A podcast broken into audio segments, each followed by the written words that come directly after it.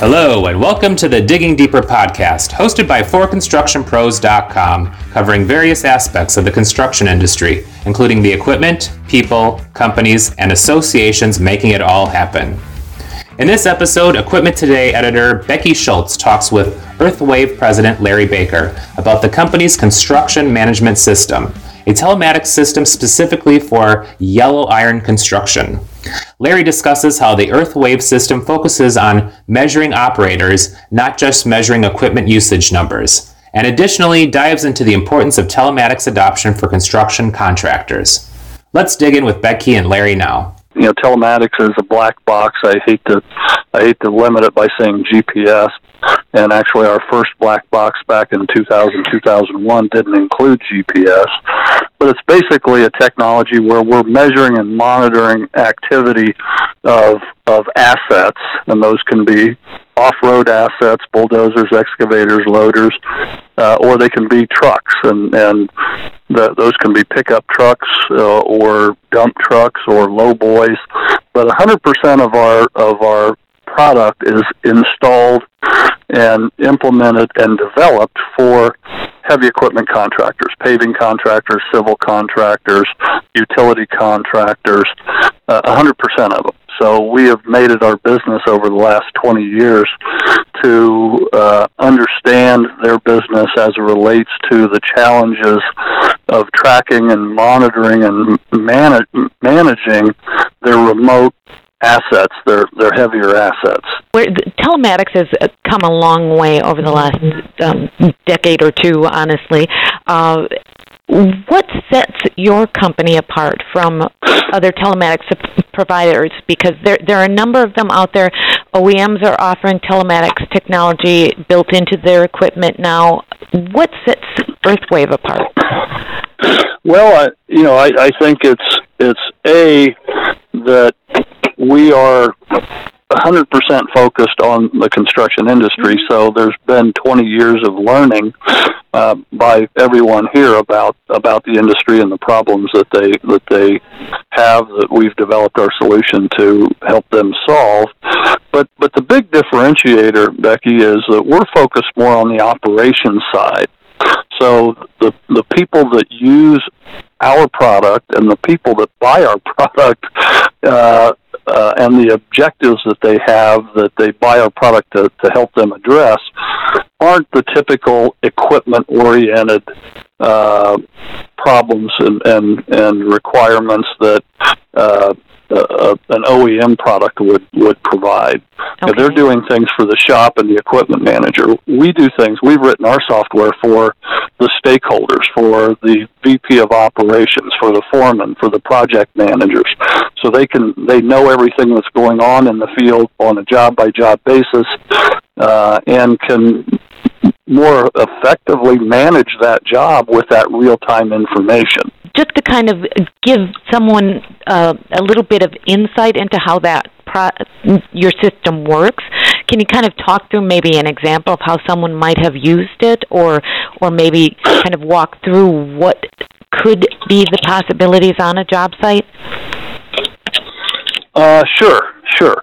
Uh, you know, there's there's a whole uh, challenge in the construction industry of of measuring and monitoring and keeping score and managing that's really tied to the the manual processes that exist to track location of equipment, productivity of equipment, utilization of equipment. So it's all you know paper and pencil or spreadsheet mm-hmm. or or some sort of a software that gets the data in, but it's all dependent on people. Right. So, you know, for, for instance, you know, a question that we will ask uh, in our sales process to the right person at the right time is, you know, as it relates to location of equipment. You know, do you have a grease board? Do you have a, a method of tracking the, the jobs that your equip, equipment is on? In your software, where your job costing, you know, you, you're tracking equipment location by job. Is that up to date? Is your grease board up to date? And what we hear, Becky, is no, it's not. And then the follow up question is, has it ever is it ever up to date? And there's laughter. No, it's never up to date. so when you've got a hundred you, you follow me? You yeah. got a hundred, you got two two hundred pieces of equipment. Where are they? We've had we've had we have customers that have lost a D6 dozer for six months. They didn't even know it was missing, and we have tons of stories like that. So, sure. so you know, when it's time to do timesheets, you know, what equipment's on your job? They're they're doing timesheets that, you know, backhoe 103 works six hours. Well, backhoe 103 left your job two days ago. You got backhoe 105, but you're not reporting any hours on it.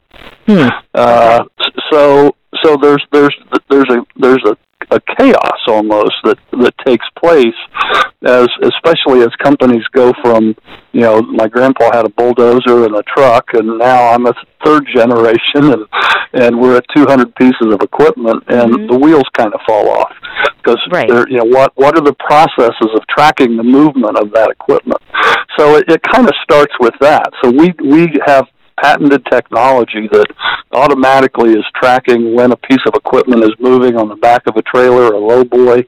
And when it gets to a job, we know that it's at that job and it logs it in to that job at 12:08 p.m. on January 28th. It was on job A this morning and it left there at 11:18, got to job B at 12:08 or whatever, and now we logged it out of job A, logged it into job B. Now it's tracking on job B. So when when the foreman says, you know, I got backhoe 104 at, at two, at, you know, 12:18 today you know, foreman, you got ten foremen, you know, two of them might catch it, eight of them won't.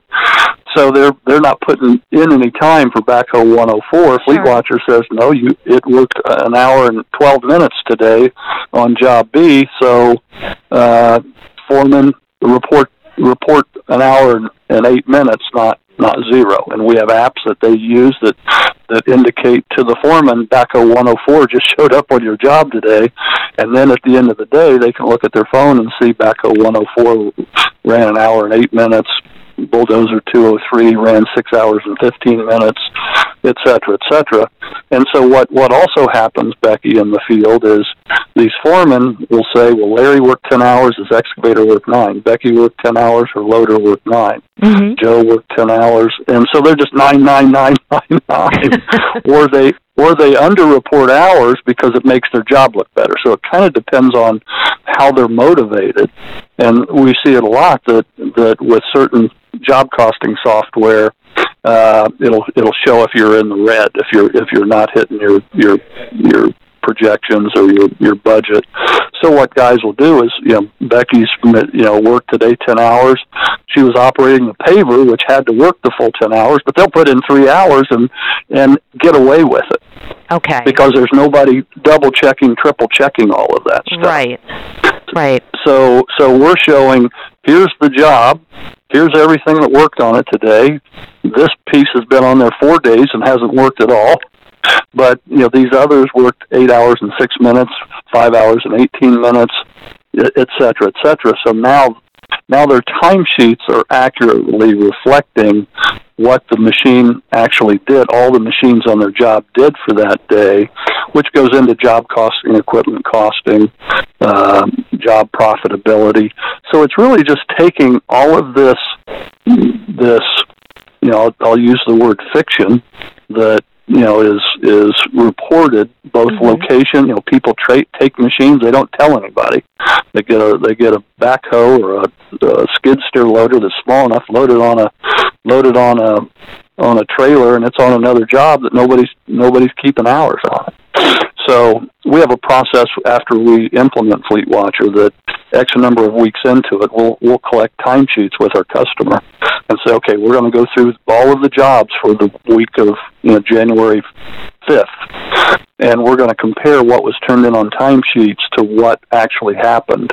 And and you would think it's it's from a different company. You know, it's it's it's sure. the inaccuracy is basically a hundred percent and so we we help them fix that.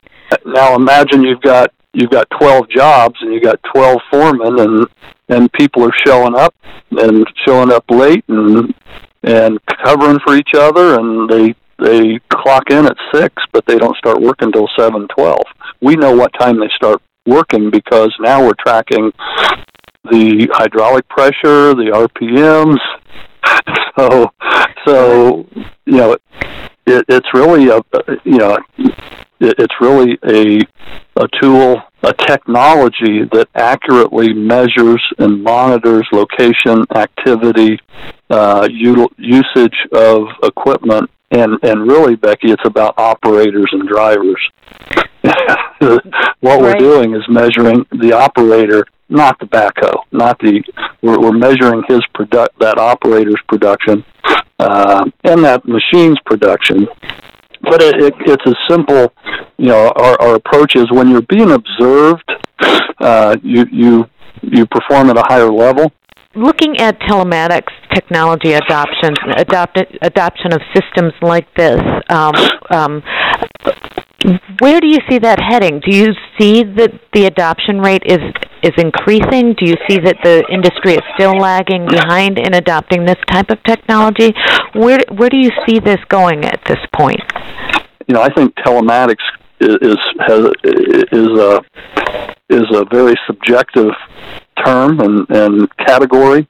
Okay. Uh, so you know what what's construction telematics? You ask five people, you're going to get five different things. Mm-hmm. And so there's not one clear definition, but the, but the prevailing definition is when you talk about fleet management, telematics, it's about it's about the equipment manager, the shop manager.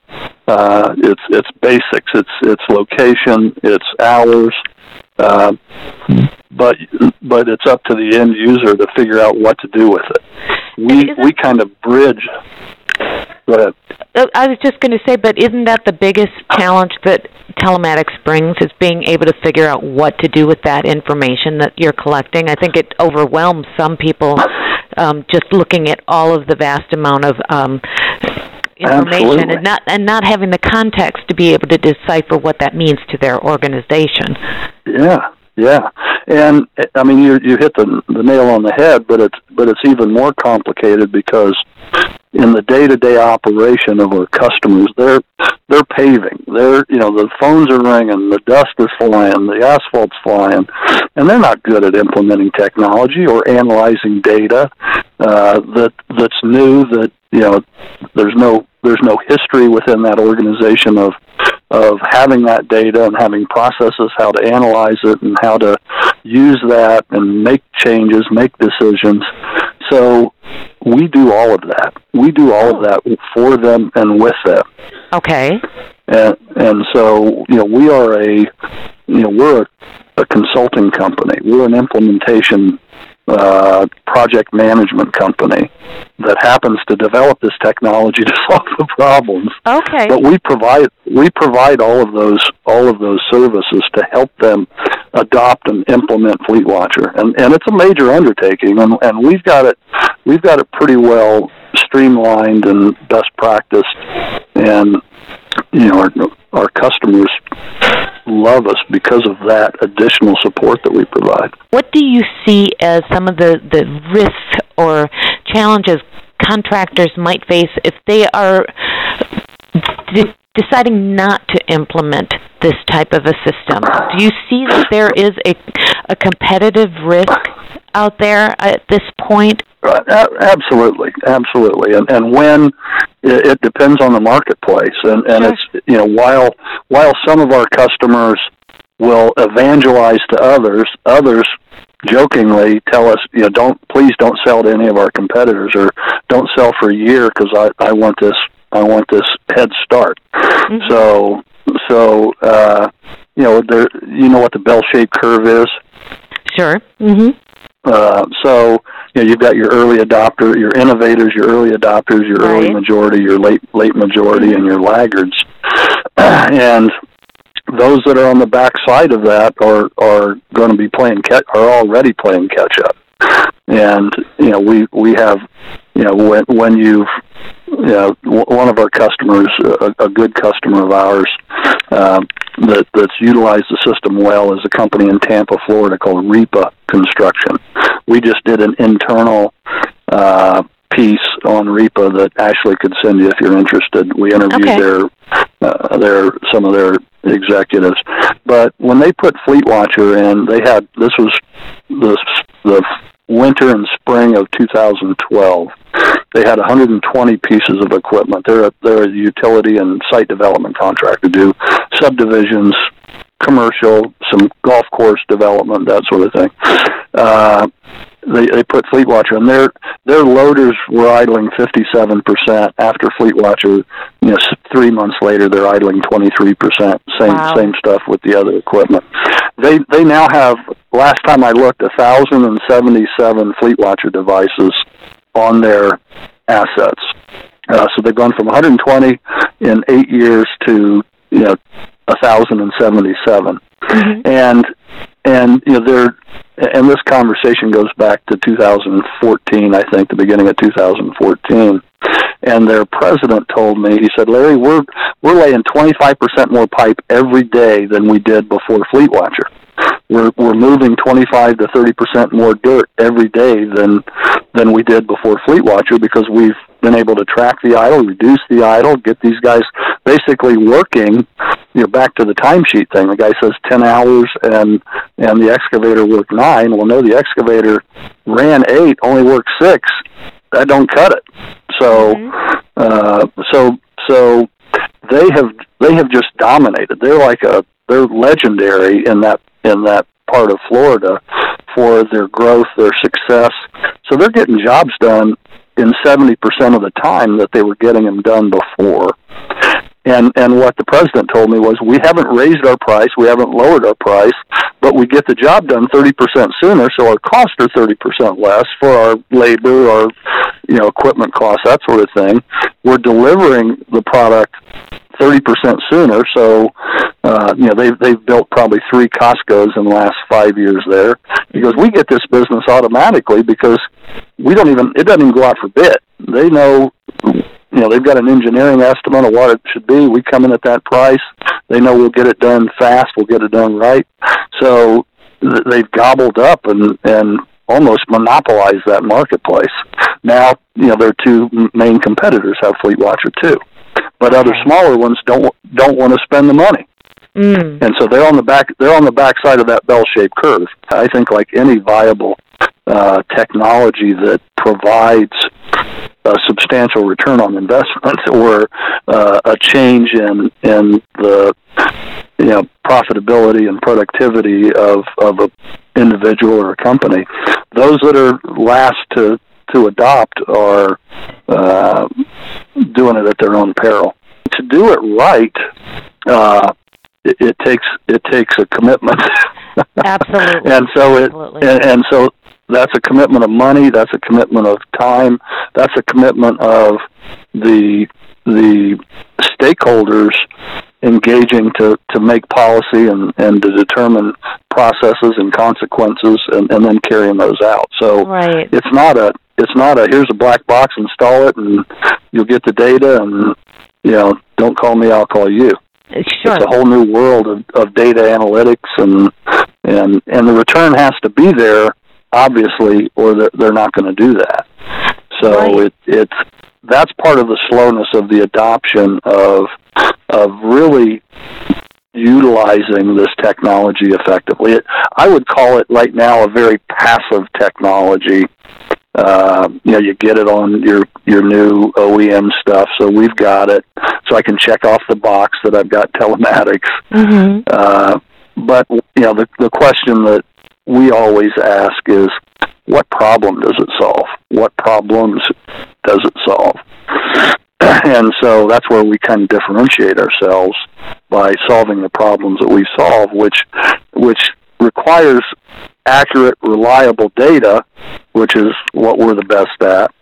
But it also requires then process reengineering and and workflow, uh, you know, processes that include consequences. Because you know what what makes our our customers get the benefit out of Fleet Watcher are consequences.